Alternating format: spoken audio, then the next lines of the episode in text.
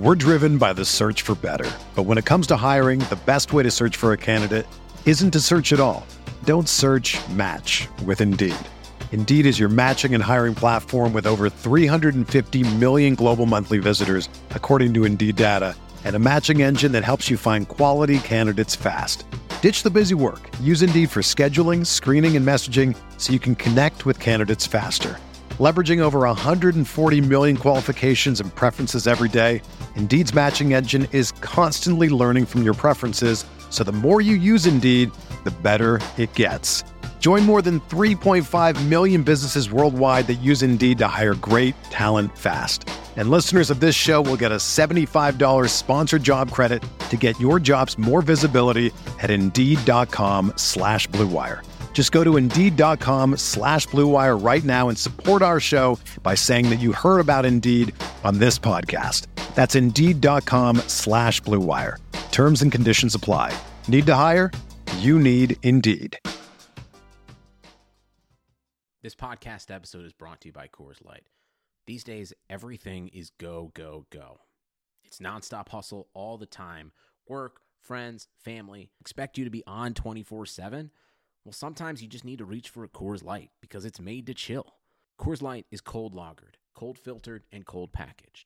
It's as crisp and refreshing as the Colorado Rockies. It is literally made to chill. Coors Light is the one I choose when I need to unwind. So when you want to hit reset, reach for the beer that's made to chill. Get Coors Light in the new look delivered straight to your door with Drizzly or Instacart. Celebrate responsibly. Coors Brewing Company, Golden, Colorado.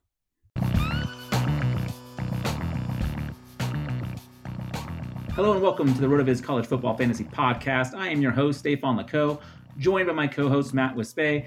This podcast is being brought to you by Blue Wire, Action Network, and of course, RotoViz. You can find us on Twitter at, well, me, Stéphane LeCoe, and Matt is Wispy the Kid. Thank you so much for listening. As you know, the podcast drops both on our College Football Fantasy Podcast stream, as well as the RotoViz main stream on Fridays. Matt, I know you got some things in your mind. Let's just jump right into it. Go. So it's not really, we have this in here as Matt Rants as the segment. And no, that's not what my show notes say. Well, I'm trying to keep some editing headaches away from you. But so Matt Rants, and the reason is that Alabama just signed the number one recruiting. Everyone knows Alabama signed the number one recruiting class in the history of college football, life, liberty, and the pursuit of happiness. Alabama is recruiting at a next level thing, and Alabama's coming off a national championship year. But I do think that there's this underlying thing that people don't understand about college football, and it's a really dirty side of college football. And Alabama is the highlight reel of it. And I just want to read off some numbers for you. And so in Alabama's class of 2017, they had 29 commits from that class. So pretty far above what most people are bringing in, like 25-ish. In 2018, Alabama, hey, thanks, 247, you're real slow. This was their down year. They only had 21 in that class. In 2019, I'm pretty sure this is another big number. 2019, they signed 27. And then in this year's class, we're not to this year's class. They had 25 in 2020. And in 2021, they signed, I believe the total number is 27. So just doing quick math for people, that's 100. And these are players that all still would have one, potentially 2 years of eligibility. And this isn't not including the fact that they're going into the portal and they're currently seen as the favorite for one of the premier linebackers in the transfer portal, Henry Tua'a, I'm going to say Tua'a, whatever. I understand people giving Nick Saban the credit for building these rosters and for doing this, being the greatest coach of all time and giving him all this respect. I do think people need to understand that this is the reason why the SEC will always dominate the recruiting rankings at the end of the year. And the reason why Alabama has 9 number one classes in Nick Saban's time at Alabama is because he does not care if he is throwing kids off the roster. So he will cycle players through the program because I don't know if you know this, Stéphane. The scholarship limit on a normal year is 85 players. Right. I just listed off well over 100 players that would still have eligibility, and they're still going to the portal. I would guess that in the next few weeks, you will see a rash of players, quote unquote, voluntarily entering the transfer portal out of Alabama because they were basically told, all right, you no longer have a roster spot here. And the one kind of dirty secret that people who are anti-pay the players always like to forget is that scholarships that these kids receive, 99% of them are not four-year scholarships. They are one-year scholarships. So these players are brought in on scholarships that after 1 year, they can be terminated and they can be released from their scholarship. So the schools have a lot of flexibility to turn over their roster in this way. And looking at what Alabama is doing right now and seeing how they're building up this monster another year, you just have to sit here and wonder, like, all right, who is about to leave the program? And I mean, cool. Great job, Nick Saban. You just built a dynasty, and you probably just threw out like three kids that thought that they could have gone to any Power 5 program in the country. And because they were playing behind four NFL players, they may never actually get to have a shot at the NFL. So it's just, I felt like ranting about this because of the pretty much all the rumors right now are that Tuatoa is going to go to Alabama over, I think Oregon was one of the key people. I think USC was one. There were some early talks that he was with Alabama, or I mean, not with Alabama, with Ohio State. But I mean, realistically, it's just funny because they are getting the highest of praise, and they deserve the praise for this recruiting class they put together.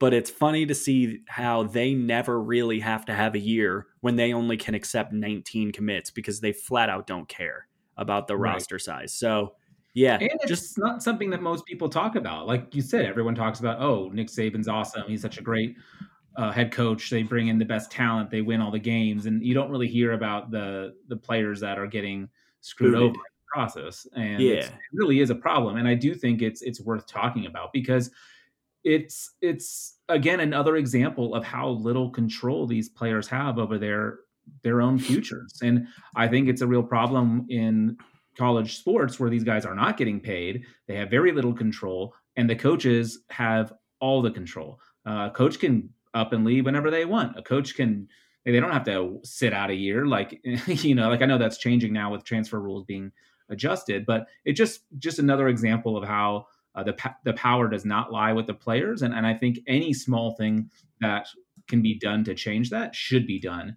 And yeah, I think there should be, and I think you're alluding to this, I think there should be a cap on how many players a school can bring in. I know that when I play NCAA football, which we need to do a whole episode just talking about how the game is coming back, but I digress.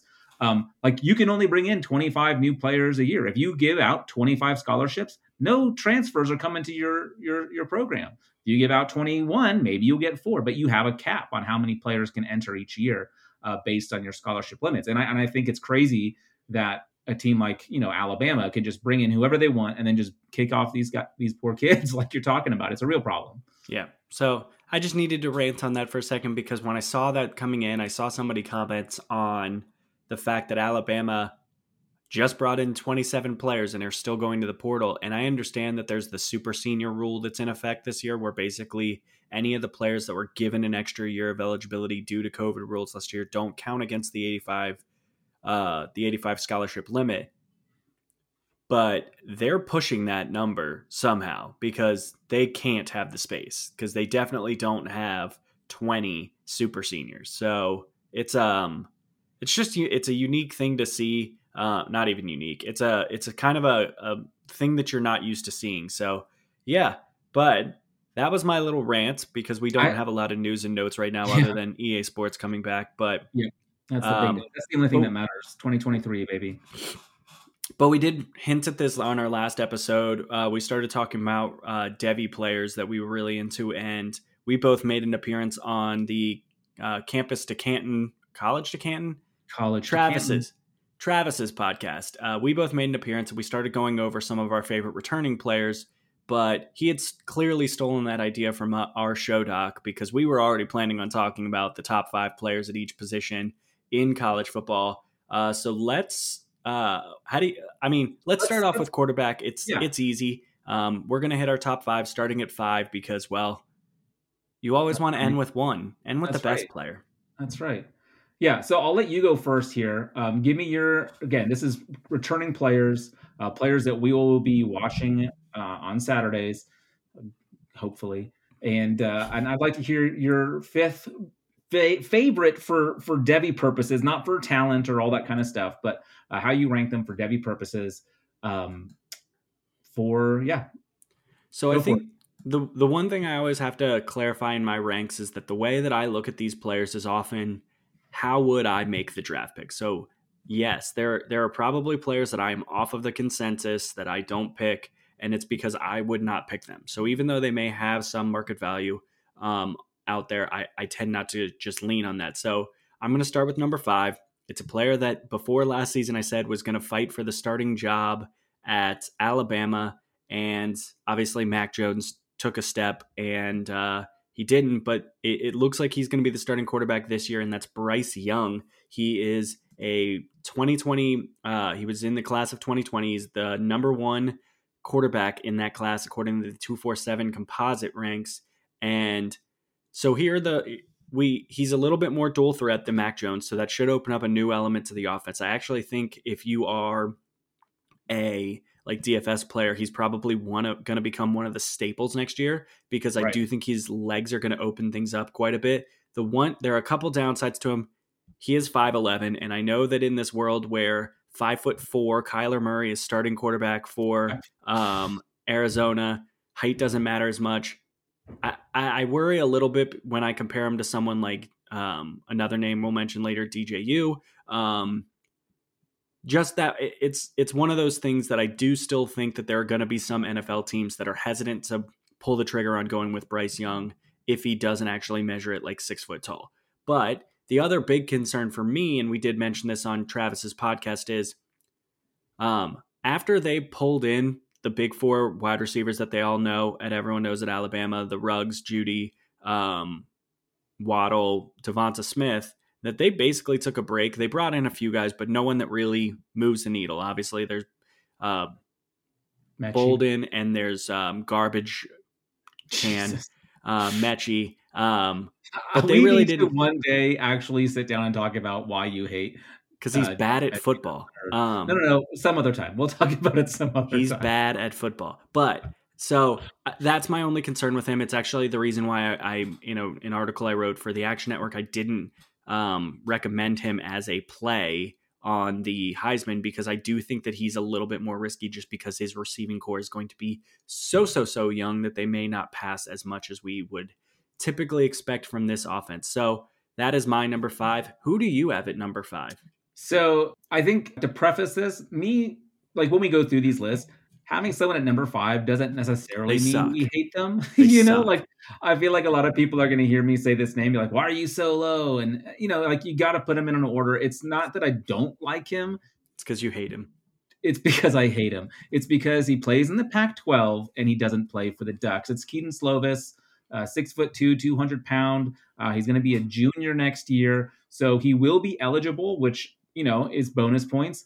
But something that I don't really love about Slovis is just his lack of mobility. He did not finish either season, with positive rushing yards on the year. Of course, in college, sacks are counted against you as a rushing stat. But still, he's not going to give you points on the ground. He has never had a rushing touchdown in his career. But what he does do is he throws the ball, and he throws it all over the place.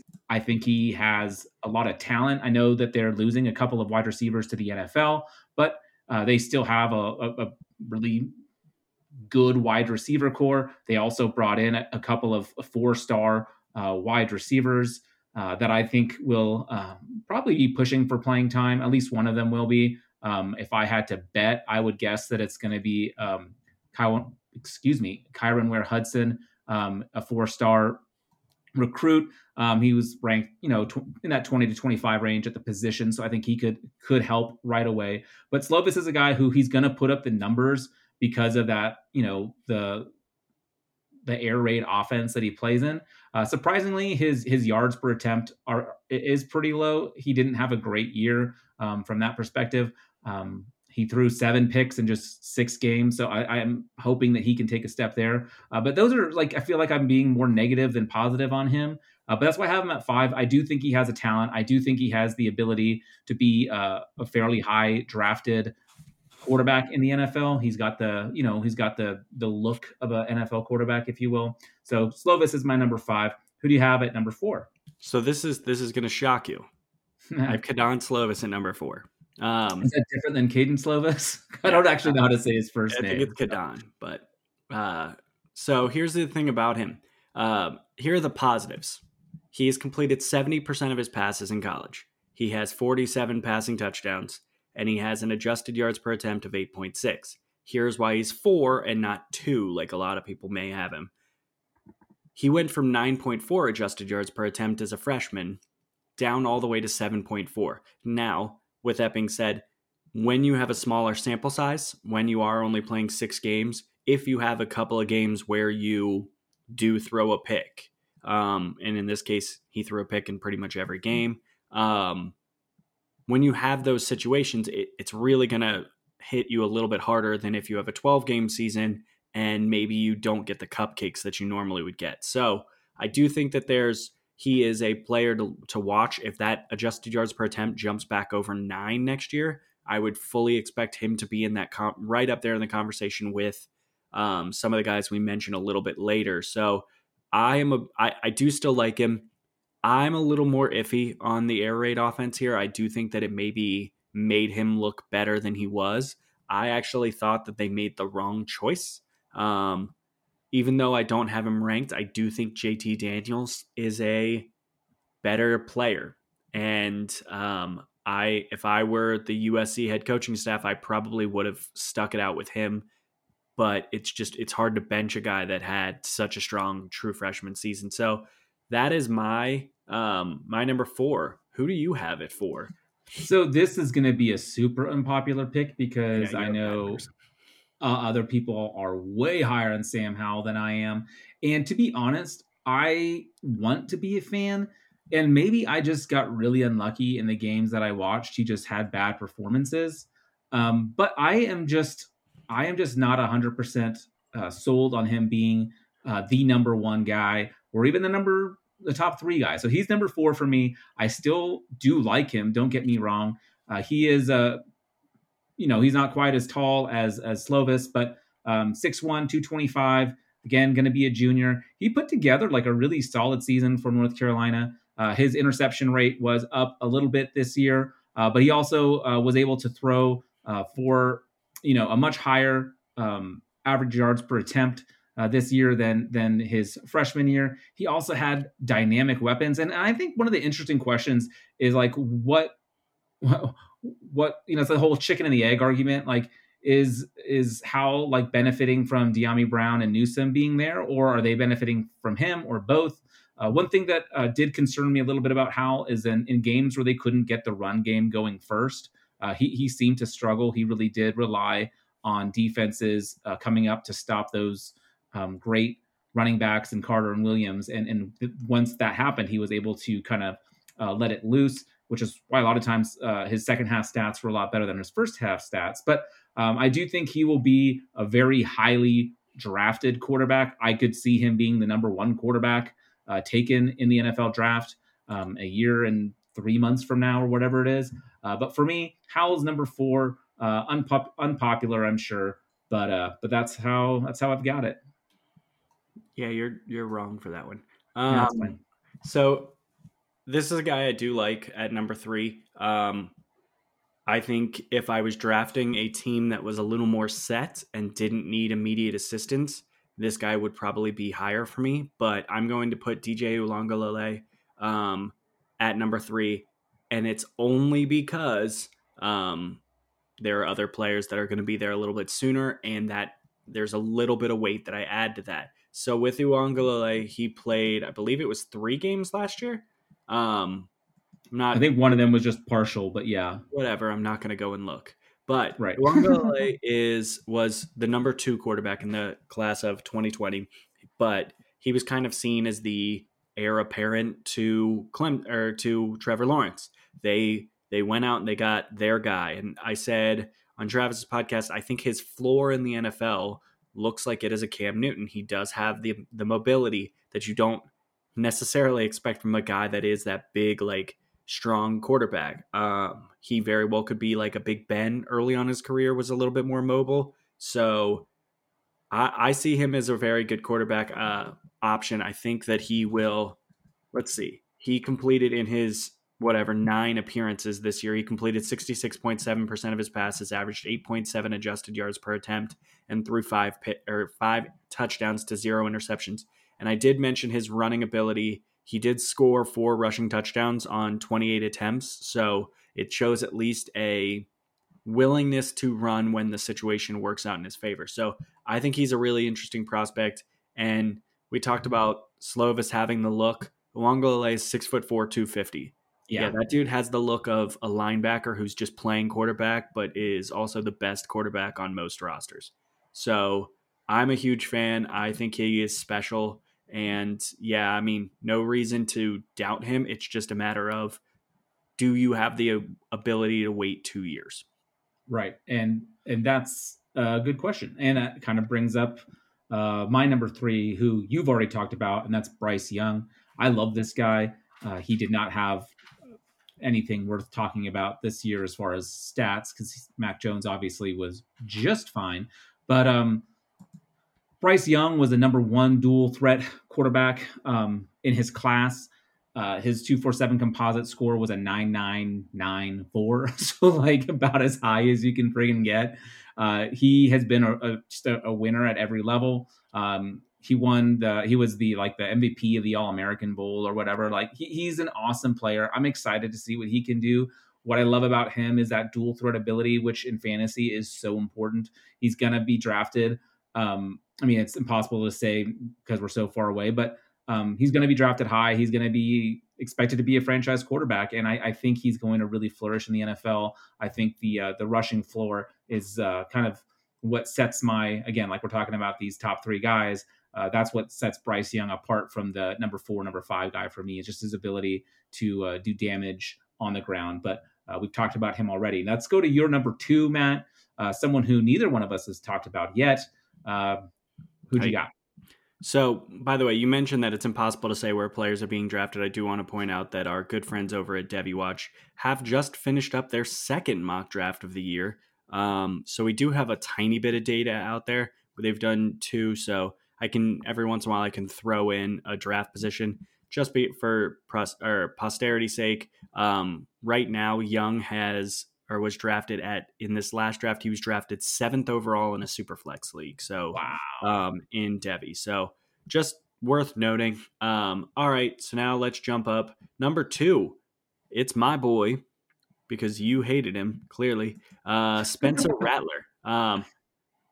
I've been a fan of this kid for a while. He was the number one, I think, not player. He was the number 1 quarterback in the class of 2019. However, This was seen as more of a, it's weird now because that year was really downplayed publicly, but so many true freshmen actually started that year. So it's kind of a weird dynamic to say, well, this wasn't a great class. Well, okay, maybe it was an awesome class and everyone just misjudged it, but number 1 player or number 1 QB in the class. People really thought that he played bad last year. And obviously we all remember some of the really ugly turnovers he had and him getting benched early in the year, but completed 67.5% of his passes and averaged 10.3 adjusted yards per attempt. He's eligible next year. I do think with some of the people that are on his roster, if he puts together another strong year, he's actually probably going to not get pushed out, but be encouraged to go to the NFL. So I do think that this is a guy that will go early on in NFL drafts next year. And yeah, I mean, we're talking about he's 1 strong season away from being the number 1 overall pick. So I'm a big fan. I do think that he's very good. How about you surprise us with your number 2 pick? Yep, I've also got Spencer Rattler. And I think you bring up a really good point. When I was kind of looking at the numbers, like if someone would have, before I like dove into it and just based on my feel for what Spencer Rattler's year looked like, they said, how many interceptions did Spencer Rattler throw? Plus or minus 9. I would have said, I think he threw, probably 10, 11. He probably was over that number, but no, he only threw 7 interceptions last year. And in fact, in his last 7 games, he only threw 2. So he really dialed it in. I think we all remember that shocking loss to Kansas State in their second game where he threw those 3 picks and really was a big part of the problem they lost that game. Obviously, you've got to blame the defense for that.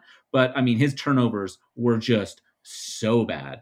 And I think that, that early season bias against him really kind of hurt him for the whole year. And even though he started really, really improving, we didn't give him, or I should say many of us, I know you did, but many of us did not give him the benefit of, what he was actually able to do. Like against Oklahoma State, which, rivalry game, Oklahoma State was considered to be a formidable defense at the time. He went out there and threw for 300 yards and 4 touchdowns and 0 interceptions. Like he just did a really good job. I think he's going to be continually improving upon his game.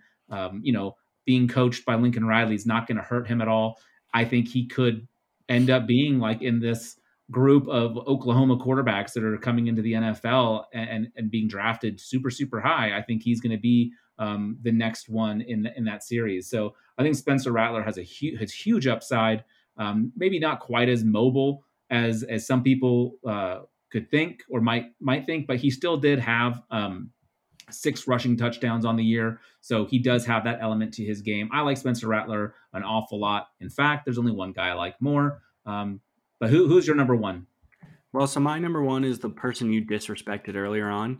Yes. And that is, drum roll, please. By the way, before we do the drum roll, please, Spencer Rattler rushed for over 1,000 yards in high school and had 14 rushing touchdowns. So he is a little bit more mobile than maybe you're giving him credit for. But number one is Sam Howell. So here's the reason.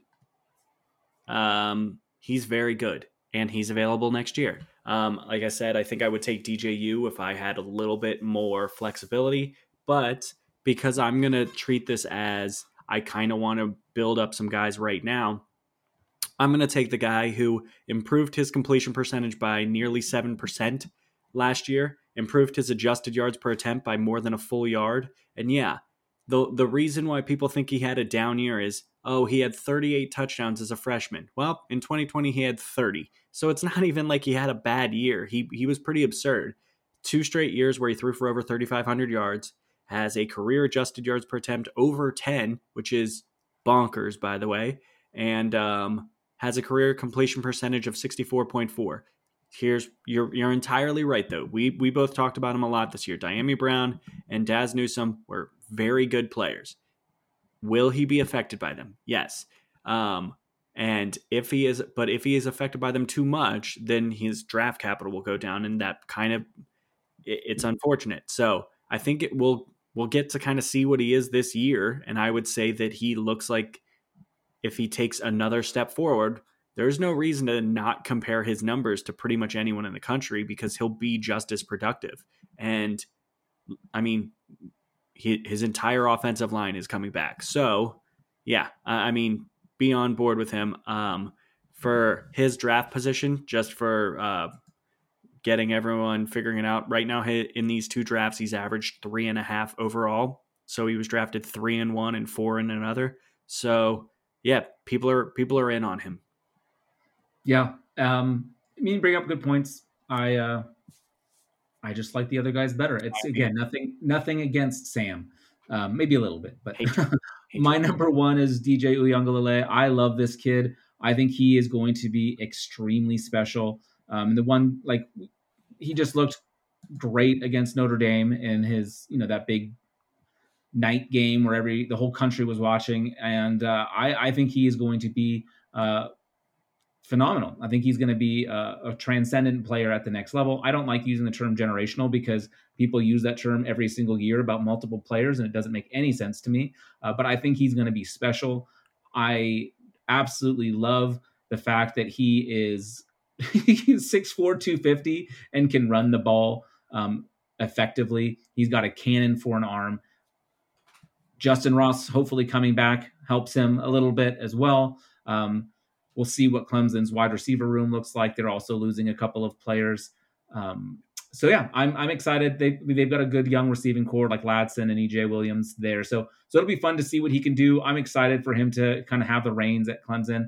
Of course, he has to play this year and next year before eligibility because he is only a freshman. So you do have to wait a little while on him, but I think it'll be worth the wait.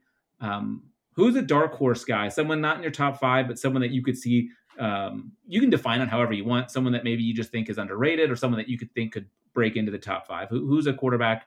And then we'll take a quick break and jump into running back. So I've mentioned this guy plenty of times over the course of the year, and that's JT Daniels. He is 6'3", 185 pounds. Maybe, I don't actually know if I believe that 185, but whatever. He started as a true freshman, passed for almost 3,000 yards with 17 touchdowns, 2 interceptions.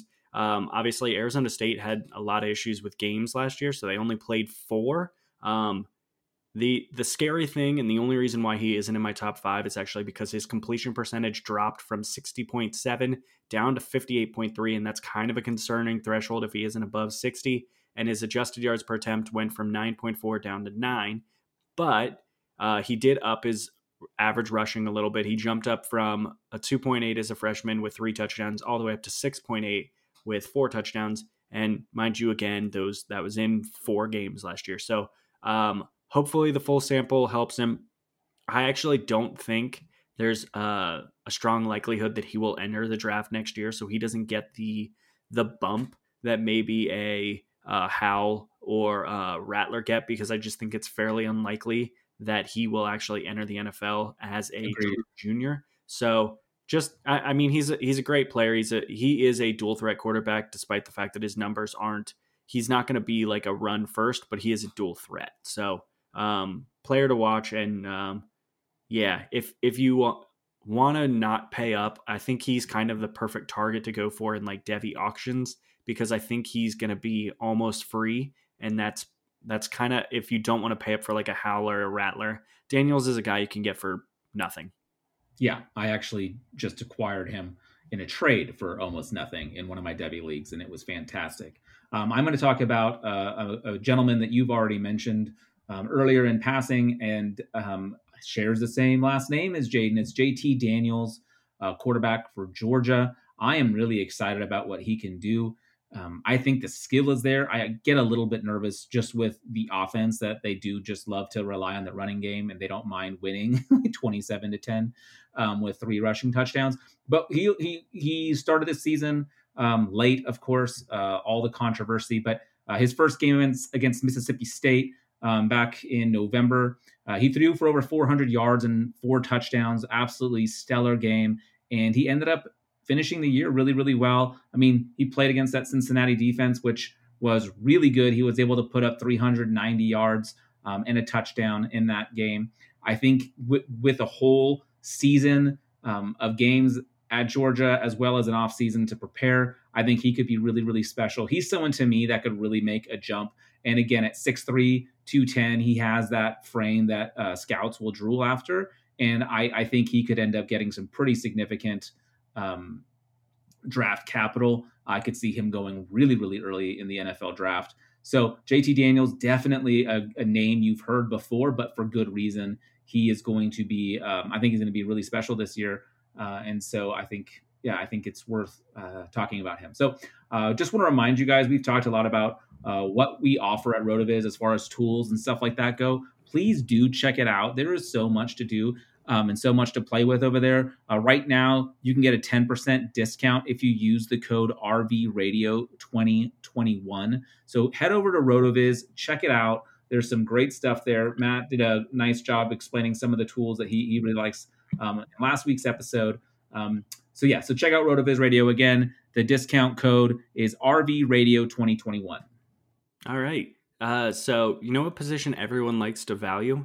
Running back. And you know why? It's because running backs are important in fantasy football. And you know what? I started us off last time, so I'm going to let you start us off here. But who is your number 5 running back? Or as our show doc says, who's your number 10 running back?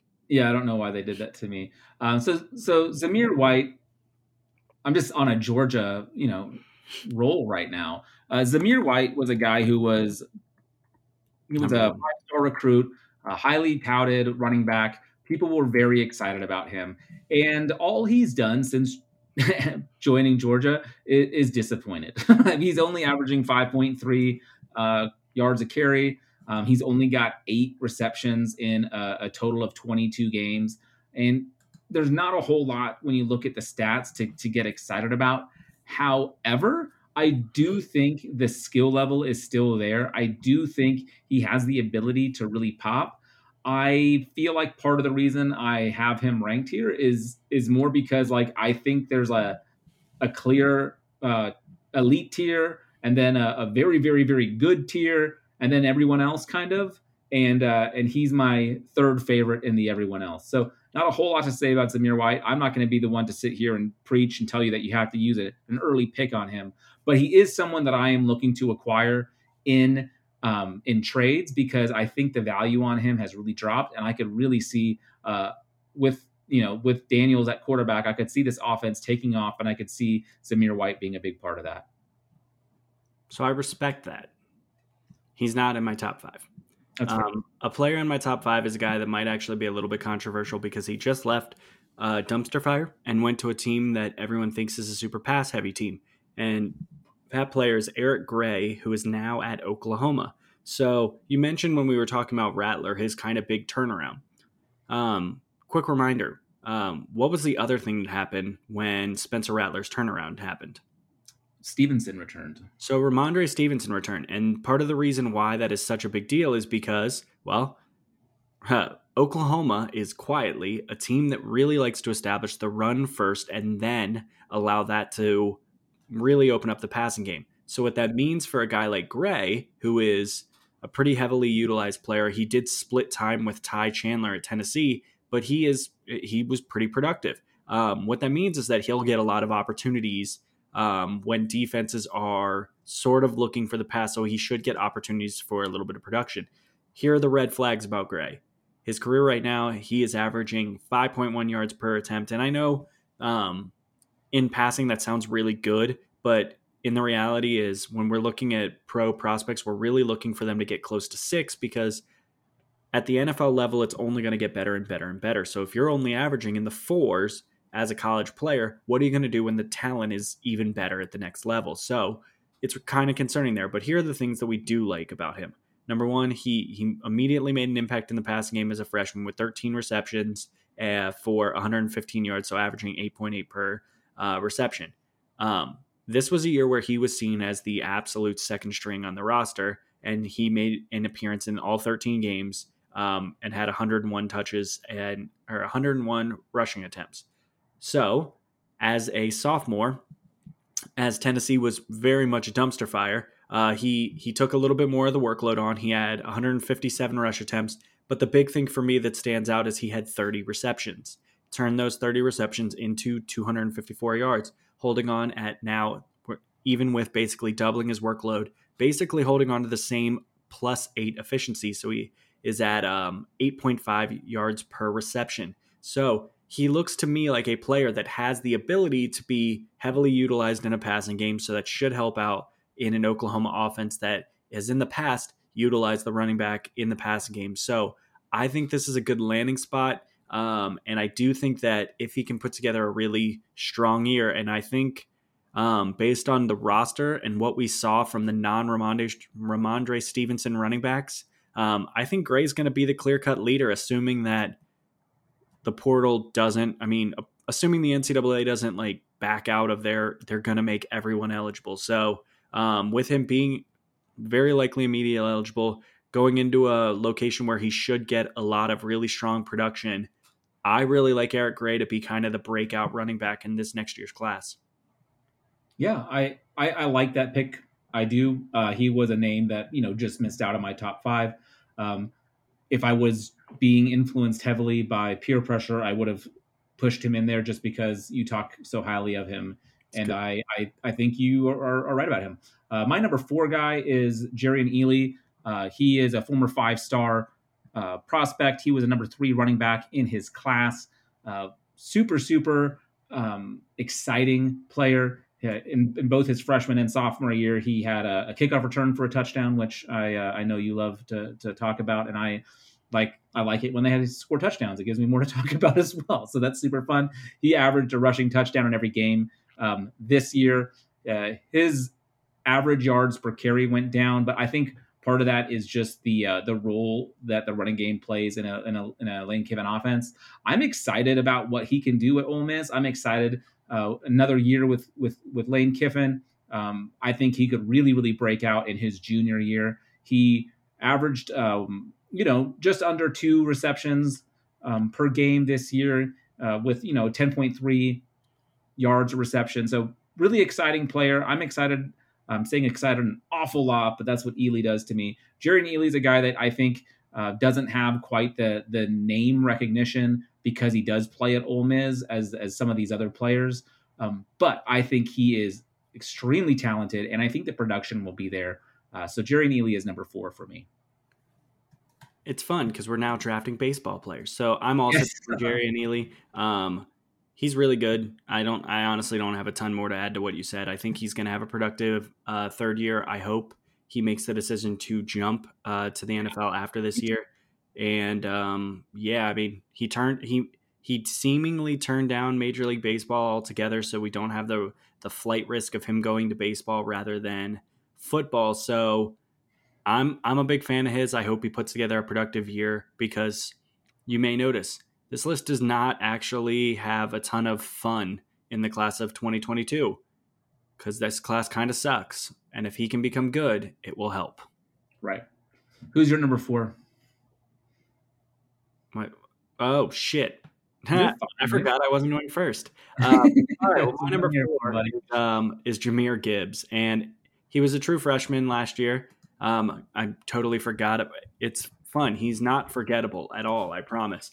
As a freshman, came in, had 89 rush attempts for 460 yards and 4 touchdowns. He also contributed 24 receptions for 303 yards and 3 touchdowns. Also, fun fact, he did a lot of work as a kick returner. Basically, what I'm saying is Georgia Tech said, Jahmyr Gibbs guy, he's the best player on our team. We're going to get him to touch the ball as much as possible. When Georgia Tech needed offensive production, when they needed any type of explosion on offense, they went to Jahmyr Gibbs. And we talk about it all the time here. It's really good to see players get on the field as a freshman. It's even better when they're doing it a lot. And Jahmyr Gibbs got on the field a lot. He was a highly touted prospect. He was a pretty high 4-star prospect. He was deciding between Ohio State and Georgia Tech were his final 2 schools. So that should tell you the caliber of player he was coming out of high school. So, he's one of those guys that I'm not really letting the 5.2 scare me away because he has such strong receiving production. I will say that for a guy that is not eligible until 2023, you are going to have to pay a premium for him. It does look like in both of the Devy Warehouse drafts. Let me confirm this.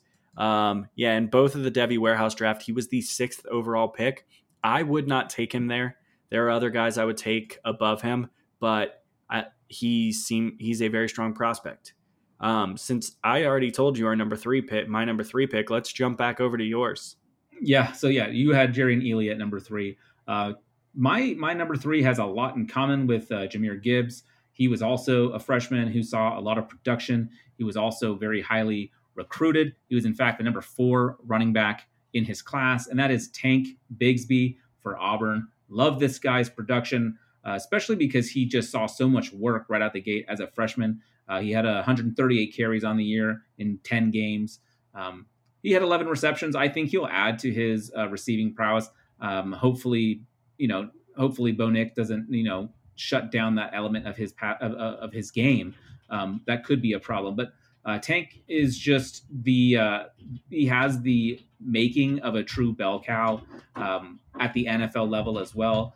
He's not someone that you have to take out on third downs. I think he could be an absolute stud. Again, I bet you though, even though he's only going to be a sophomore next year, I bet just like Gibbs, he's probably got a pretty high price tag on him, which means I'll probably not have a whole lot of shares of him, but definitely a player I'm super excited about. If you want to hear more about Tank Bigsby, just listen to any Travis May podcast, because he will definitely be talking about him, because it's like his favorite player. But Tank's number three for me. For a guy that we both really like, he is basically a guy picked around the turn. So you get him in around that like 1-2 turn. So I'm surprised he's going that late. Flex leagues. Yeah, I mean, I would have thought him above Gibbs in most people's eyes, but whatever. All right. Well, so our top two are the same players. So I'm going to let you talk about the player that you have at number one, and I will talk about the one that I have at number one. But so for number two, I have Breece Hall. You have him at number one. So why do you have Breece Hall at number one? I have Breece Hall at number one because he currently is the best running back in college football. I don't really know if that's all that debatable, to be honest with you. This list last year, he had in 12 games, he had 1,572 yards and 21 touchdowns. Unreal. He also had 23 receptions and 2 more touchdowns there. Breece Hall was the focal point of the Cyclone offense and could still not be shut down. The dude is amazing. I am really impressed by him just overall. Like, you watch him play, he's super explosive. He has great vision. I think he's a complete running back. I don't think there's any real question as to who, like, if all these guys that we are being taught that are going to be eligible for next year, like, again, he's only a junior next year, so who knows if he jumps or not. Hopefully he does, just because the class, like you said, is going to be a little bit shallow. But I can't imagine any running back being taken ahead of him in next year's class. So to me, he'll be the first running back taken. He's going to be given a workload right away in the NFL, and he's shown that he is extremely capable. I love Breece Hall. I feel offended by you not having him number one. So I don't have number one because there's a better running back out there. It's just he's not eligible next year. So this is one of those situations where I am just taking the best talent. This would probably be my number one overall player, and that's Bijan Robinson. So the things we saw from Bijan Robinson this year as a true freshman, mind you, this is on a Texas team that pretty much hates running backs. I don't know if anyone knows this about them, but they just like to run their quarterback into a line and just say, screw it. So the leading rusher for Texas last year was Sam Ehlinger, who averaged 3.3 yards per attempt. Cool. So number two on that list was Bijan Robinson, who had 86 carries for nearly double the amount of yards Sam Ehlinger had and half the touchdowns. So Bijan Robinson, as a freshman, had 86 rushing attempts for 703 yards. So that's an 8.2 yards per attempt, 4 touchdowns. And then he did contribute in the receiving game with 15 receptions for 196 yards and 2 more touchdowns. The reason why everyone is getting excited about him, however, is we all just saw the elevation of Najee Harris at Alabama, and it was largely because they had Sarkisian there. So now Sark is in Texas. We all saw that fun game. And if Sarkisian does to Bijan Robinson what he did to Najee Harris, he's doing it with maybe a dude that has more talent, which is kind of crazy to say. Bijan Robinson was one of the top running backs in the class of 2020, and he was the guy that Ohio State desperately wanted. He is a complete back. The only question mark anyone has with him is going to be his breakaway speed. His 40 time may not actually be spectacular, but I'm going to be honest with you. He's averaging 8 yards per attempt on an offense that, I mean, is anyone super scared of Ehlinger as a passer? I don't know that anyone is like terrified of Sam Ehlinger as a passer. So next year, when they have a little bit more of an offense that will lean into him, I think Bijan Robinson may become one of the more dynamic running backs in all of college football. I think there's I wouldn't be shocked if he outproduces Breece Hall next year, and that's on a better team. So I think it'll be an interesting year for both of them. I do like Breece Hall. I think one of the things that you failed to bring up about him is just he did this as a freshman too. Like he was an instant impact guy also, but he really did elevate himself as a sophomore. So his freshman season, Hall had 897 yards and 9 touchdowns, and he did add one more receiving touchdown. So Hall is a special player. I think that, again, it's sort of where your roster is set up. And if you are a guy that is, I'm a running back away from winning,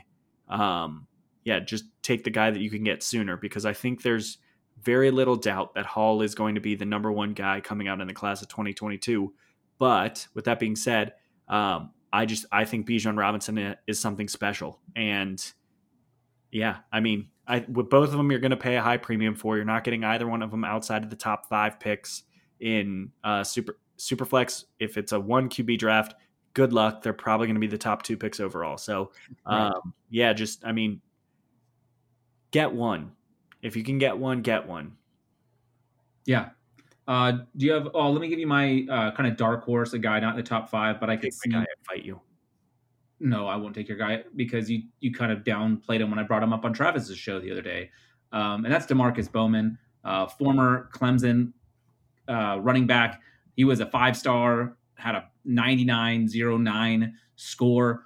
He was number three running back in his class. He has excellent vision and burst, great pass catcher. Kind of a Travis Etienne style with his just ability to be super relevant in all facets of the game. He just transferred to the Florida Gators, so that will be interesting to see what he can do there. A lot of changes, with the quarterback, tight end, wide receivers, all leaving Florida. It'll be interesting to see what they do. You brought up the point yesterday that, you were afraid that he might not see much work out the gate because Florida tends to rely on people that have been around for a while. So it might take him until he's going to be a sophomore this upcoming year, might be before his junior year that he really breaks out. But Bowman, if you've got some deeper Devy drafts where you can sit and wait on a guy to break out, I think Bowman is going to be, I think he's going to be really, really good. He has the pedigree, and I think the opportunity will arise for him as well. I'm good with that. I think he's a very good player. I think that I do just worry he won't see the field right away. All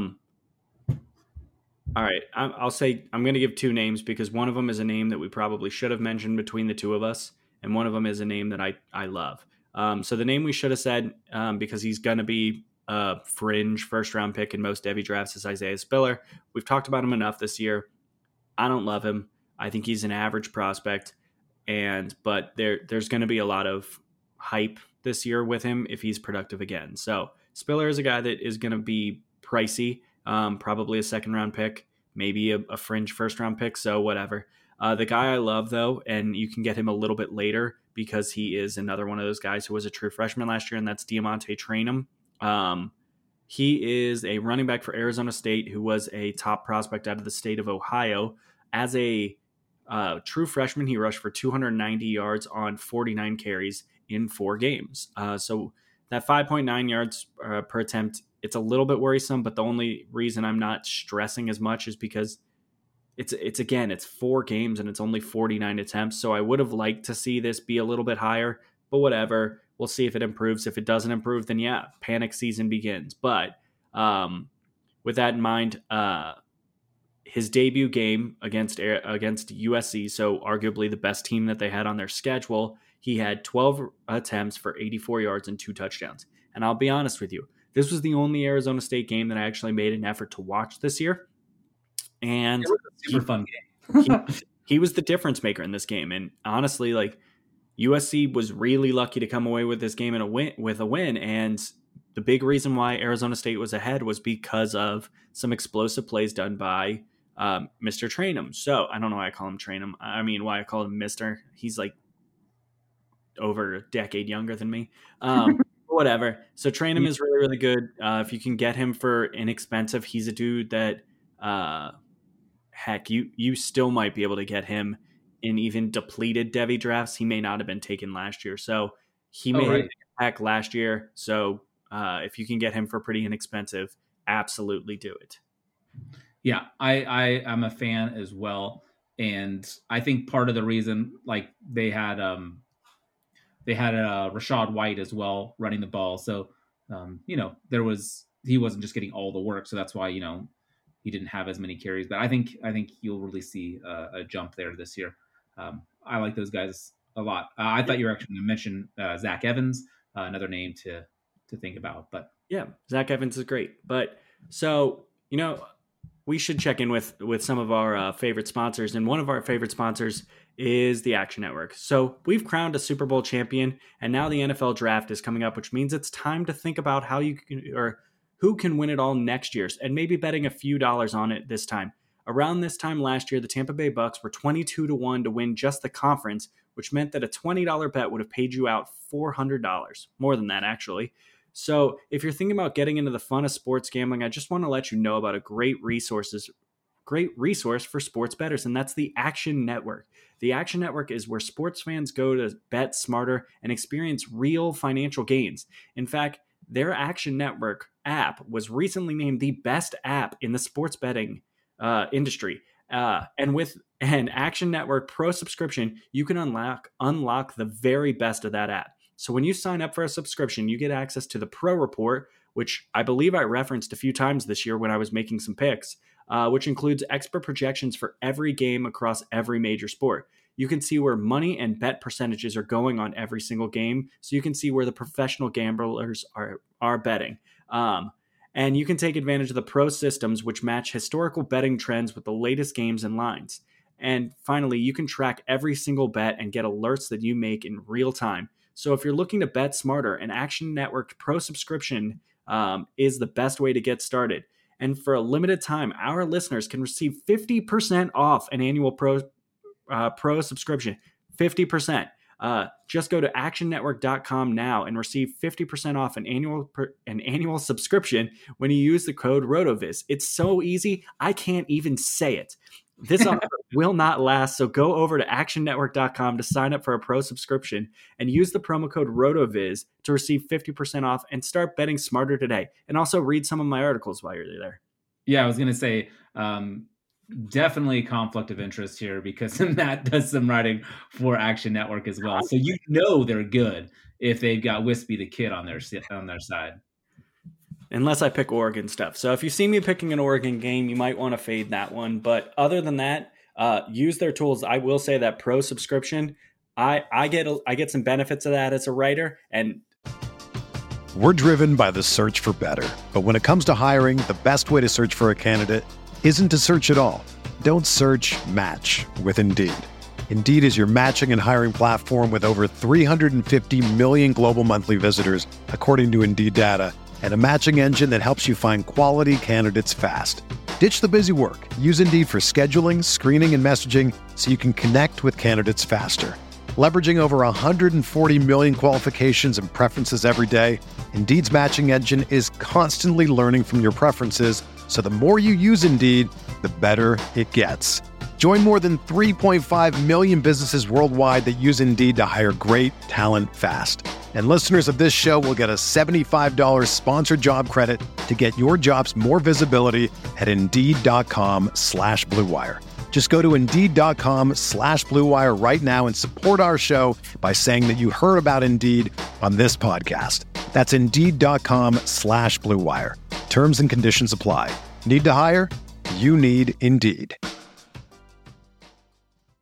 I'll be honest with you. I look at that sucker every single day. I look at the historical betting trends to see some of the better plays.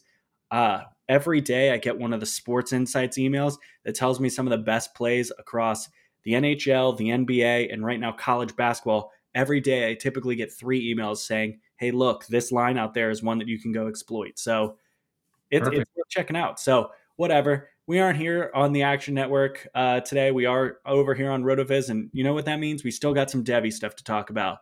So let's get to real quick, before we jump into the wide receivers, just another couple seconds from another one of our sponsors. Sugar Ray Leonard, Roberto Duran, Marvelous Marvin Hagler, and Thomas Hearns. Legends, whose four-way rivalry defined one of the greatest eras in boxing history. Relive their decade of dominance in the new Showtime sports documentary, The Kings, a 4-part series premiering Sunday, June 6th, only on Showtime. All right, we're back, Matt. I know you were super excited to get to wide receiver. I think it's only because you get to talk about a bunch of Ohio State players eventually. So yeah, let's start off wide receiver. We're seeing a lot of elite players leave this year. We've got a lot of really exciting players taking off, and so it's kind of interesting to think like who's going to take their spot. Who are some players that we're really going to see rise? Who do you have at number 5? I'm going to butcher his name. It's Kayshon Boutte from LSU. He was a freshman last year. Oh my goodness. I closed the tab where I had his. Screw it. We're going this way. We're going to go and use one of our, we are not going to use that tool because that did not work. But he was an impact player for LSU last year. He did get on the field in 10 of their games last year for the defending national champion LSU Tigers, who were not great on offense this year. But one of the few exciting points of that offense was this player, Kayshon Boutte. We're going to do some research. That's going to be my thing this year is I'm going to say his name 12 times. He had 45 receptions for 735 yards and 5 touchdowns. So he was averaging a touchdown on more than 10% of his receptions, which is always fun. He also did get into some of the fun on kick returns. He had 4 of them this year. So we always talk about how making an instant impact is really, really important for players. And particularly so one of the things that I've had to do is sort of figure out where I care about career market share, where I care about some of these stats that we've used a lot in the past, because, well, I don't think it's fair to compare a guy like Boutte, to someone like Jackson Smith and Jigba, who is in a wide receiver room that was a little bit loaded, or even someone like E.J. Williams from Clemson, who was in just a really, really strong room. So it's harder to compare those two when comparing something like this. So, but he did get, it looks like it was about 25% of the receiving yards for LSU last year. He was their leading receiver as a true freshman. Now, Terrace Marshall did steal all of the touchdowns with 10 of them, but Boutte Boutte is what I am seeing here. I'm going to say his name 27 times every single time. No, we already go too long as it is, Matt. Boutte. So he's a really strong player. He's a true freshman this past year. I think he's going to become the number one guy in the offense with Marshall going to the NFL and with their other strong receiver, Arik Gilbert, leaving for Florida.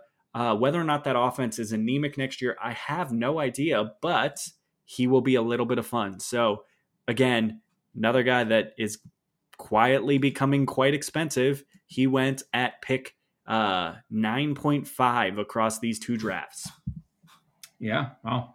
My number 5 is someone that you should have heard of by now. I think, early in his career, he was kind of a little bit under. His production has been there since he was a freshman, yet with other big name receiver there, Rondale Moore, he went kind of unnoticed. I'm talking about David Bell. His freshman year, he had over 1,000 yards receiving in 12 games. This last year, in only 6 games, he managed to put up 53 receptions and 8 touchdowns, 625 yards. The dude is a stud. I really, really like David Bell. I think he is going to be an excellent wide receiver. He will be draft eligible after this year. He's 6'2", 205 pounds. He was, he has the recruiting pedigree. He's a former 4-star guy. I think he could really become a household name. Like I think people in the Devy community, like if you're listening to this podcast, you know who David Bell is, but a lot of people don't. And that's going to change this year. He's going to be someone that we're all talking about. I think he has just absolutely huge potential. I could see him being a Calvin Ridley type player in the NFL. So I'm with you on Bell. I have Bell at 4. So a couple of things that are just worth throwing out there. So as a freshman, remember Rondale Moore did miss most of the 2019 season, but who cares? Right. Because the guy that they looked at the minute that Rondale Moore went down was David Bell. And so he had 28% of their receiving yards and 24% of their touchdowns. So he had a dominator rating of 25 in 6 games for Purdue last year. he accounted for 34% of yards and 53% of touchdowns. And some of that actually was with Moore. So a 43% dominator is pretty absurd for a true sophomore. So it's a breakout season as a true sophomore, and he is going in, and now Rondale Moore's gone. So this offense that has been at least willing to be a little bit faster and a little bit more leaning into the pass over the past couple of years, David Bell's going to be the number one guy on that offense. So if he can put together another strong year, I do expect him to get some draft capital. And yeah, this is a dude that actually might be undervalued because he might, you may not have to draft him in the top three. And yeah, he may get you that top three production for sure.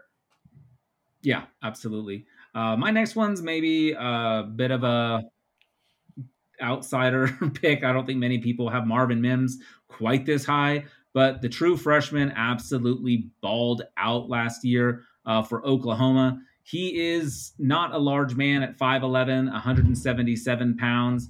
I don't even know if he is that big, to be honest with you. But the dude can fly. He had 9 touchdowns in 11 games. I really like Mims a lot. He also did a lot of work in the return, both in punts and, well, he didn't do a lot of kickoff returns, but he was involved in that as well. But he was their main punt returner. Rambo's gone. I think Mims is part of the reason why they will be just fine. I think Spencer Rattler will be finding Marvin Mims deep often next year. We're going to see him all over your favorite sports highlights streaming service. I think he's going to be awesome. Former 4-star recruit. Yeah, I think the sky's the limit for this guy. I think it would be great if he could put on a little bit of weight, but regardless, I think he has the ability to really, really impress. I'm a huge Marvin Mims fan. So yeah, love it. I like that pick, actually, other than the fact that it's Marvin Mims and he's not that good. But but I do like it. I think he's a talented player. He's one of those guys that should be in the conversation for the top player of the 2023 class. But let's move on to number 3. And it's a guy that everyone knows has my heart. And you're probably going to be a little bit surprised to hear him this early. And it's Chris Olave. Part of me really wishes he hadn't gone out had gone out this past year, because he did have a breakout season. He was the kind of alpha on the offense. And honestly, I think he was pretty close to first round draft capital, but we talked about it when he made the decision. I think he saw Devonta Smith and said, I'm going to do better. And it might happen, it might not. But so last year he had a 37% share of the receiving yards and 32% of receiving touchdowns. So he did finally qualify for that breakout season in his age 20 and a half season. Had 729 yards and 7 touchdowns. Once again, kind of keeping his absurd touchdown rate up. Over his career, he has 111 receptions and 22 touchdowns. You know what I call that? I call that joy. So Chris Olave is one of my favorite players in all of college football. He's my favorite player in all of college football. And I think once again, he's probably going to be the alpha on the offense. The only reason why he is not higher is purely because for wide receivers, I do like them to come out a little bit earlier. I think it doesn't actually make a huge impact from a contract standpoint, but there is some historical numbers to say that players that stay that extra year typically do not do as well in the NFL. Now, with that being said, there's a lot of reason behind that is guys who are elite prospects typically make the jump, whereas four-year seniors are guys that may not actually be worth the NFL. I don't think that's the case with Chris Olave, so I'm hoping he's a little bit of an outlier on that front. But because he is a fourth-year player, I'm going to have him at my number 3. Yeah, I'll talk about him later. My number 3 is his teammate, Garrett Wilson. I like Garrett Wilson a lot. I know he's going to be coming up on your list later, and as he is an Ohio State player, I will go ahead and let you talk more about him. He is going to be draft eligible after this upcoming season, which I really, really like. Kid is super, super talented. He plays a lot. I think he plays a lot bigger than he is. He's 6 foot 190, but he is. I think he has the opportunity to be a real alpha on a NFL roster. Super talented. Pulled in 6 touchdowns in 8 games. I think Garrett Wilson is someone who these top three, I think you can put their names in a hat, shake them around and pull them out. And, you know, you can discuss the order. To me, they're all really special. But Garrett Wilson is number three for me. Who's your number two guy? My number two is George Pickens. And honestly, he's getting a little bit of benefit from having a really, really strong freshman year and then finishing strong as a sophomore, because I would say for the better part of the 2020 season, we were kind of asking the question of what's wrong with George Pickens? Why is he not in this like alpha mode that we were truly projecting? And we say that he finished in 2019 with a 0.29 Dominator rating. What do you think his Dominator rating was in 2020? It was 0.29, so it was exactly the same. So I wouldn't have guessed that. So he actually, it was fine. Over his career, he has 34% of his team's share of receiving touchdowns. So that's kind of fun. What kills him is actually air quotes. His yardage is a little bit lower. So he's had 26% in 2019 as a freshman and 23% in 2020. I do think that we started to see a little bit of that run at the end of the year with JT Daniels under center. And I hope that type of stuff is what we're really starting to see become a trend. So over his final four games, he went 87 for one touchdown, 25 yards with no touchdowns. And then against Missouri, it was 126-2. Against Cincinnati, it was 135-1. So there was a little bit of that, like starting to get the rapport down with him. So hopefully this is stuff that we continue to see. So I'm a big fan of Pickens. I think that I think most people will actually make a case for him as the number one, but he's not quite there for me. Yeah. And I think that's fair. And I do remember earlier on in the year, we were talking about his teammate being like, why is he out producing Pickens? Like, what is going on here? My number two is Chris Olave, who you've already talked about. Love the guy. I don't dock him for staying an extra year. Like, to me, he's still going to be just absolutely insane. You mentioned that like he had potential first round capital if he would have come out this year. Like looking at mock drafts before he declared, he was going in the back end of the first round. I think it's only like when you look at who's all coming back this year and who's left.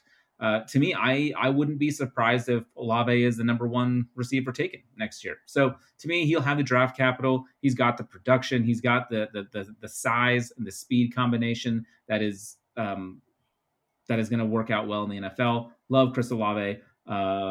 Maybe not as much as you. Definitely not as much as you. But I think he's a great pick. He's not my number one guy, but let's hear yours. My number one is Garrett Wilson.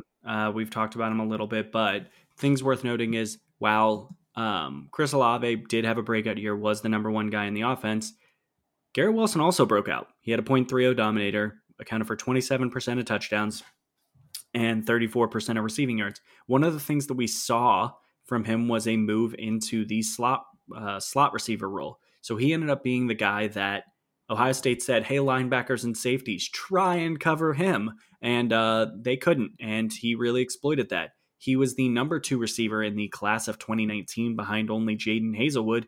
And in his 2 years, he has over 1,000 yards receiving. So 432 as a freshman, 723 in just 8 games as a sophomore, and 11 total touchdowns.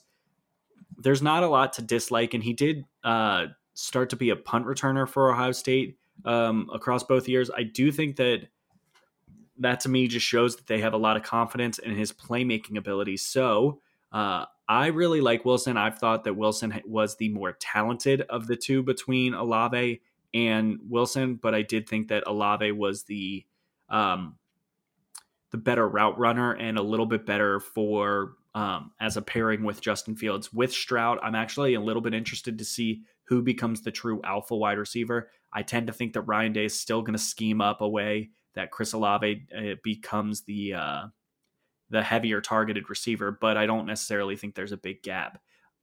My reasoning for having him above Olave is 100% age. So it is what it is. So yeah. I think you can't go wrong with any of these top three.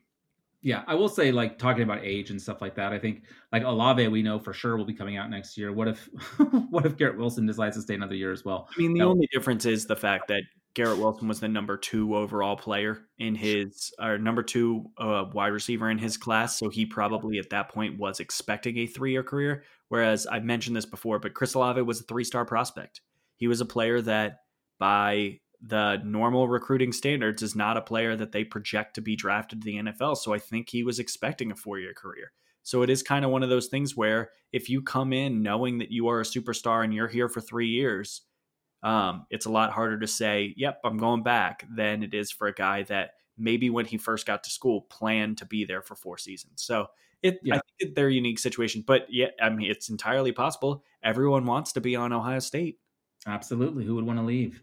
My number one receiver is George Pickens. After JT Daniels took over the helm at quarterback for the Bulldogs, he averaged 5.75 receptions a game, over 93 yards, and a touchdown. So his production really, really increased with Daniels at quarterback, who will be, of course, there the entire season next year, ideally, hopefully, injuries aside. I'm excited to see what he can do next year. I think he is going to be primed and ready to go.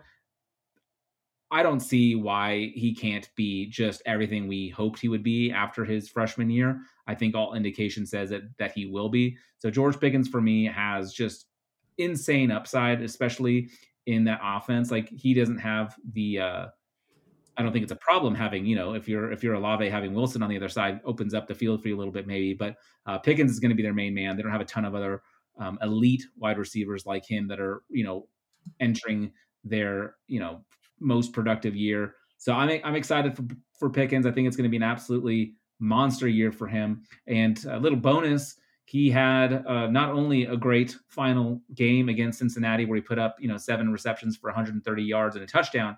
He also had a solo tackle and a forced fumble. So, you got to include that in your analysis of Pickens. Not really. I like that. Move on. Let's move on. First in this class, I'm going to roll off 3 of them.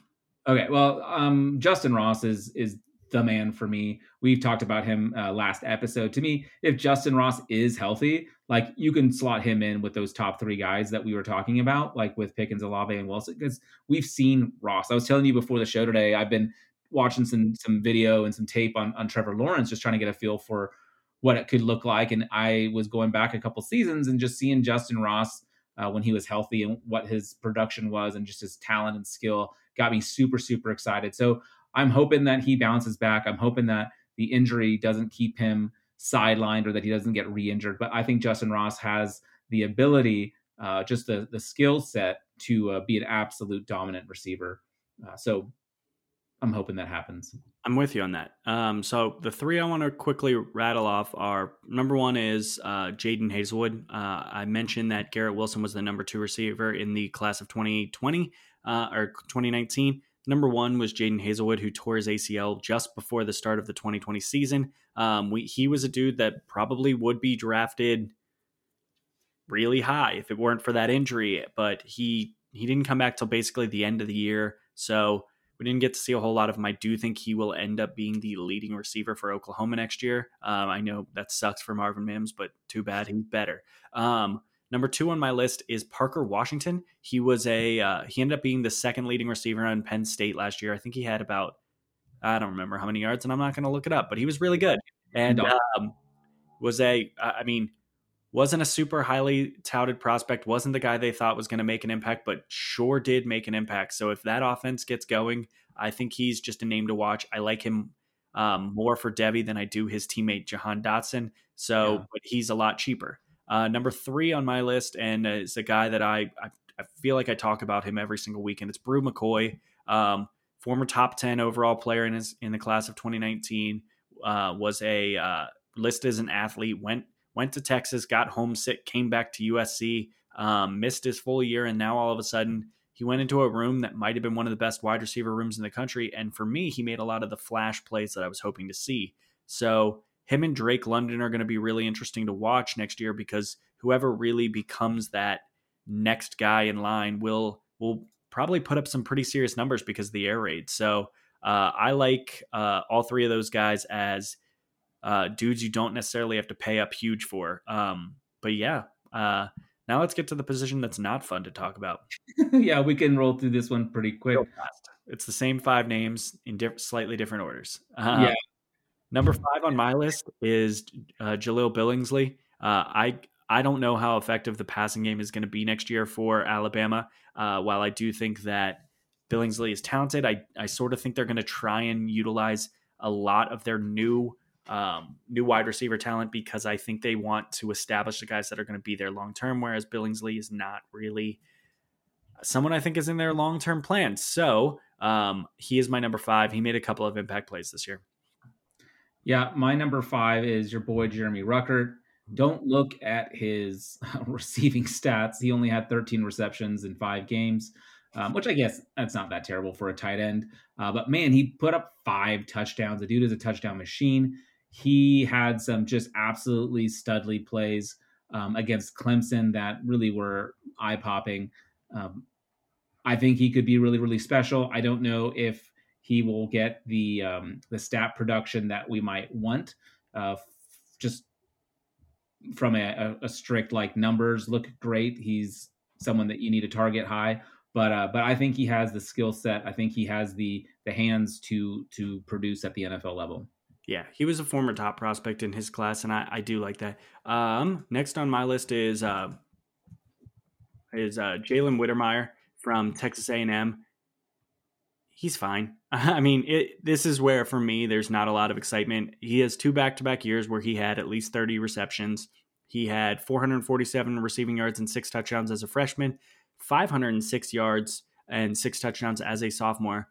That type of production is very solid for an NFL prospect. And at 6'5", 265 pounds, there's going to be a lot of NFL teams that see him as, hey, maybe we can go use him as that tall guy we need to throw to when we get close. So I'm fine with him. I just think that there's not that much excitement at this position at this point. So I am totally comfortable not taking him. Yeah, that's fair. Guy I'm going to talk about, you have ranked higher than I do, but it's Michael Mayer, 6'5", 235 tight end from Notre Dame. What's that? He said he murders the game. Yeah, he was the number 2 tight end in his class. Super productive year, really. I mean, freshman year had 42 receptions, 450 yards, only 2 touchdowns. But again, Notre Dame, they didn't throw. Ian Book wasn't throwing for a shit ton of touchdowns. We saw a lot of Kyron Williams there, who we did not talk about actually earlier. I know. I was excited about Kyron early in the year. It kind of fizzled off, but. Mayer, I think he has the frame to be really productive. I'm excited to see what he can do this upcoming year. I mean, he was only a freshman and he was putting up these types of numbers. So I think he has a really high floor, but the ceiling is also super high as well. Michael Mayer, definitely Mayer. I don't actually know if it's Mayer or Mayer, but definitely a name to keep an eye on. If you are in a tight end premium or if you're just absolutely crazy and play in 2 tight end league like I do, someone you might want to go after sooner than later. Yeah. Number 3 on my list is Ruckert. Again, we kind of mentioned him, or I mentioned him a lot this year, actually, as a guy that is, his stat production is never going to be impressive at Ohio State. Hopefully this year, they actually do start to use him a little bit with some of the other options leaving. However, I don't think that's going to be the case because the wide receiver room is just absurd. But he is the type of guy that's going to kind of look amazing at the combine. And if there's a combine in 2022, which dear God, I hope we're at that point, there's a combine. He's going to test well. He's going to do well in a lot of the drills. And he is a guy that has a lot of the flash plays. I do wonder a little bit about how an NFL team is going to project him. But the one thing that has been sort of a big statement coming out of camps is that his blocking has improved a lot, which means that an NFL team isn't going to run away from him. So with that being said, he's my number 3. Yeah. Yeah. I've got a guy you talked about already, Texas A&M tight end. His game against Auburn was absolutely insane. I watched every down of that game and they really focused their offense on him. He had 8 receptions and 2 touchdowns. And you could tell that there just wasn't any way to slow him down that day. And he has the potential to be a difference maker. He's got great route running skills. and good hands. I think he could be an absolute beast. So I have him at number 3. Again, all these guys we are talking about, same names, different orders. Who's your number 2? Mayer for me. Mayer for me is number 2 largely because they did basically see him as a, we need to put him on the field right away as a true freshman, which is not typically the case with true freshman tight ends. He ended up tying for the lead on Notre Dame in receptions and was second in total receiving yards. Like you said, the touchdown numbers weren't really there, but Ian Book is just kind of hot garbage. He had 15 total touchdowns on the year. They played 12 games. He had 15 total touchdowns. How gross is that? Mayer, murderer. He's really good. I do think that we'll see a little bit more of improvement. Really hoping they end up starting Tyler Buckner next year because that offense would be so much more fun with Tyler Buckner. But yeah, so keep an eye on him. He's honestly, if I'm in a Devy draft, he's the only other one I would consider other than my number 1. So yeah. Yeah. My number 2 is Jaleel Billingsley from Alabama, 6'4", 230. I just think something that we've talked about a little bit is just the amount of production that's leaving Alabama from their wide receiver and running back positions. And I think Billingsley could be a major benefactor of that. A new quarterback coming in as well often looks to that tight end position. I think Billingsley, he's usually used kind of as a large slot receiver. He's not usually in line all that much. So I think his production will go up quite a bit. He only had 18 receptions this year. I expect that to increase. I think he has the speed and the size combo that could be very tasty for a GM looking to utilize like that big slot receiving tight end that has become very popular in the NFL. So I just think he's going to be able to be productive at the next level. So Billingsley for me is a guy that I'm willing to take a shot on earlier than probably most people. We have the same number 1, so go for it. What? We have the same guy at number 1, so go for it. I was going to say we should say it on 3. 1, 2, 3. Arik Gilbert. You didn't do it. So Arik Gilbert was the tight end at LSU last year. He was a true freshman. He was one of the top overall prospects in the class of 2020. He had 35 receptions for 368 yards and 2 touchdowns. We mentioned it a few times. LSU's offense was pretty anemic. His 2 touchdowns was almost 10% of their team touchdowns, which is kind of gross. Whatever. That offense was really not fun to watch. He was third. He was the third leading player in receptions for the team. I believe he was 4th in total yards. He's really good. He's a freak athlete, and now he's not playing for LSU anymore. He's playing with a coach that has proven that he knows how to utilize really freaky athletic tight ends. And at 6'5", 249 pounds, I would call him a freak. So I think Arik Gilbert at Florida is going to make Florida fans miss Kyle Pitts less. Not that they won't miss him, but they'll miss him less. So, I love the landing spot. I think he's going to do very well. So, yeah. Yeah, I absolutely 100% agree. I think he is going to be a stud. Got to wait a while, though. That's the only problem. The only downside is that he is a true freshman, that he was a freshman.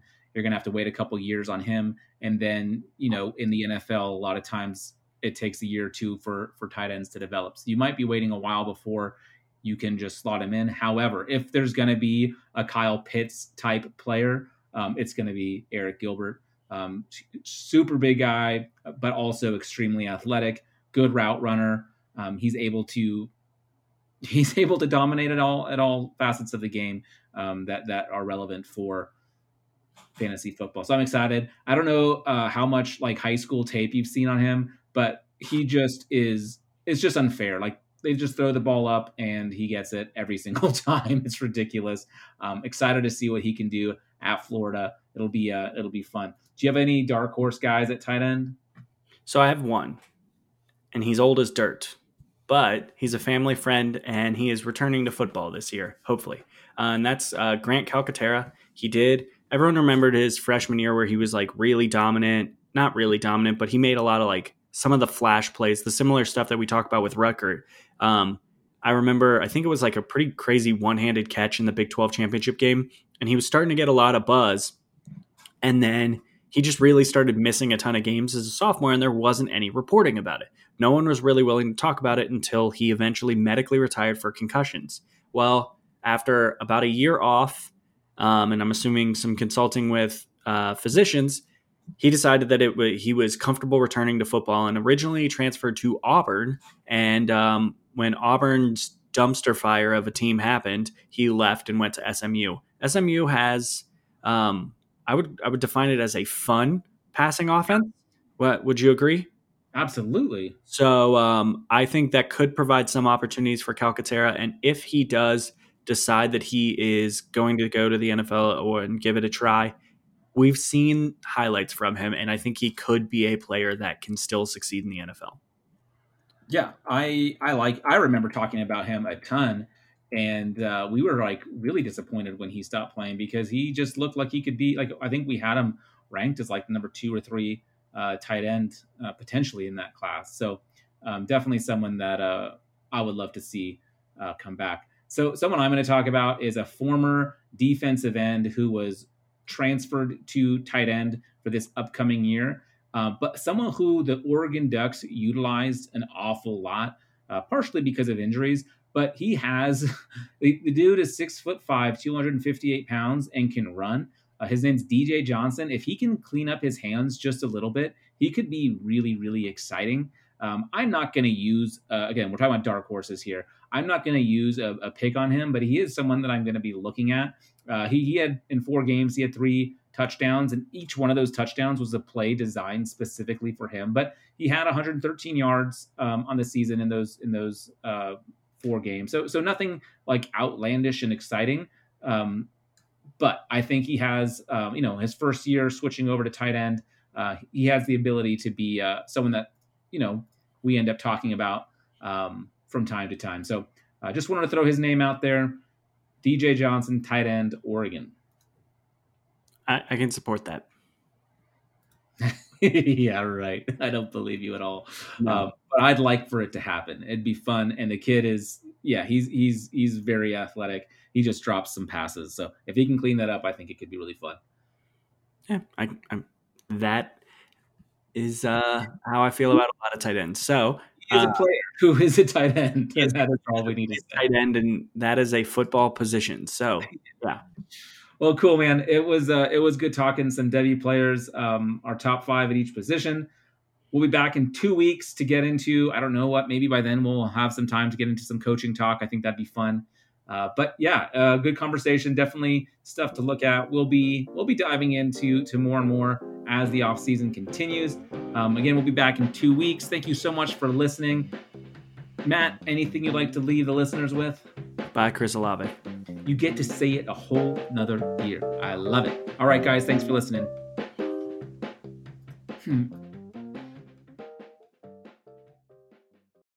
Sugar Ray Leonard, Roberto Duran, Marvelous Marvin Hagler, and Thomas Hearns.